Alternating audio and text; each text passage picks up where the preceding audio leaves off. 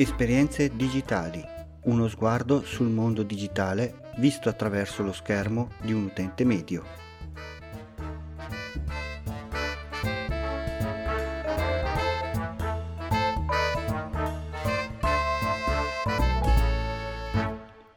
Salve a tutti, benvenuti da Capo Geek e bentrovati alla puntata numero 19 di Esperienze digitali. Oggi vi voglio raccontare una cosa che mi è successa quest'estate. Come tutti gli anni, una volta finito l'anno scolastico, bisogna prenotare i libri per l'anno successivo e io, come tutti gli anni, stavo andando in cartoleria per prenotarli.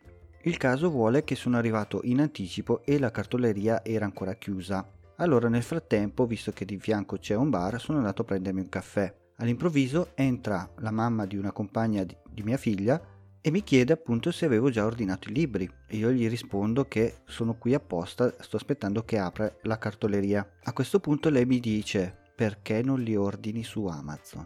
Al momento sono rimasto ghiacciato, quasi sotto shock. Come ordinarli su Amazon? Perché non ci ho pensato? Effettivamente Amazon e libri, come potevo mai fare questa associazione? Forse perché ormai su Amazon compriamo di tutto, dalla cover, microfono, cuffie, aspirapolvere, che non pensiamo che è nata proprio con la vendita di libri. Superato lo shock iniziale, mi sorge comunque una domanda. Dove ha trovato la lista dei libri visto che non ce l'hanno consegnata? E quando andiamo in cartoleria basta dire la scuola e la classe e poi si arrangiano loro. E lei mi dice che basta andare su Amazon, cercare libri di testo scolastici e ti dà un link che ti rimanda a un sito adozionilibriscolastici.it. Qui bisogna mettere la regione, la città, il comune, il tipo di scuola e la classe. Automaticamente ti compila tutti i libri che servono per quella specifica sezione e te li mette direttamente nel carrello. Quindi da qui puoi completare l'ordine su Amazon e in più aggiunge che costano di meno e quindi risparmi e se hai Amazon Prime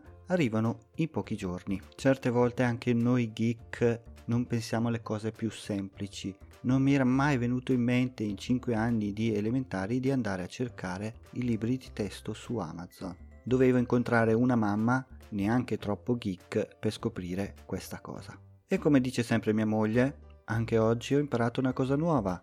Non potevo mica morire ignorante. Prima di concludere voglio ricordarvi che potete entrare in contatto con me in qualsiasi modo volete sul canale Telegram, su Instagram, su Twitter, trovate tutti i riferimenti nelle note dell'episodio e se volete andate su iTunes a scrivere una recensione e qualche stelletta. Inoltre vi ricordo che se volete potete andare sulla pagina Facebook del Festival del Podcasting e votare questo podcast come miglior podcast emergente. Un grazie in anticipo a tutti, anche per questo episodio è tutto. Un saluto da Capo Geek e ci risentiamo nella prossima puntata.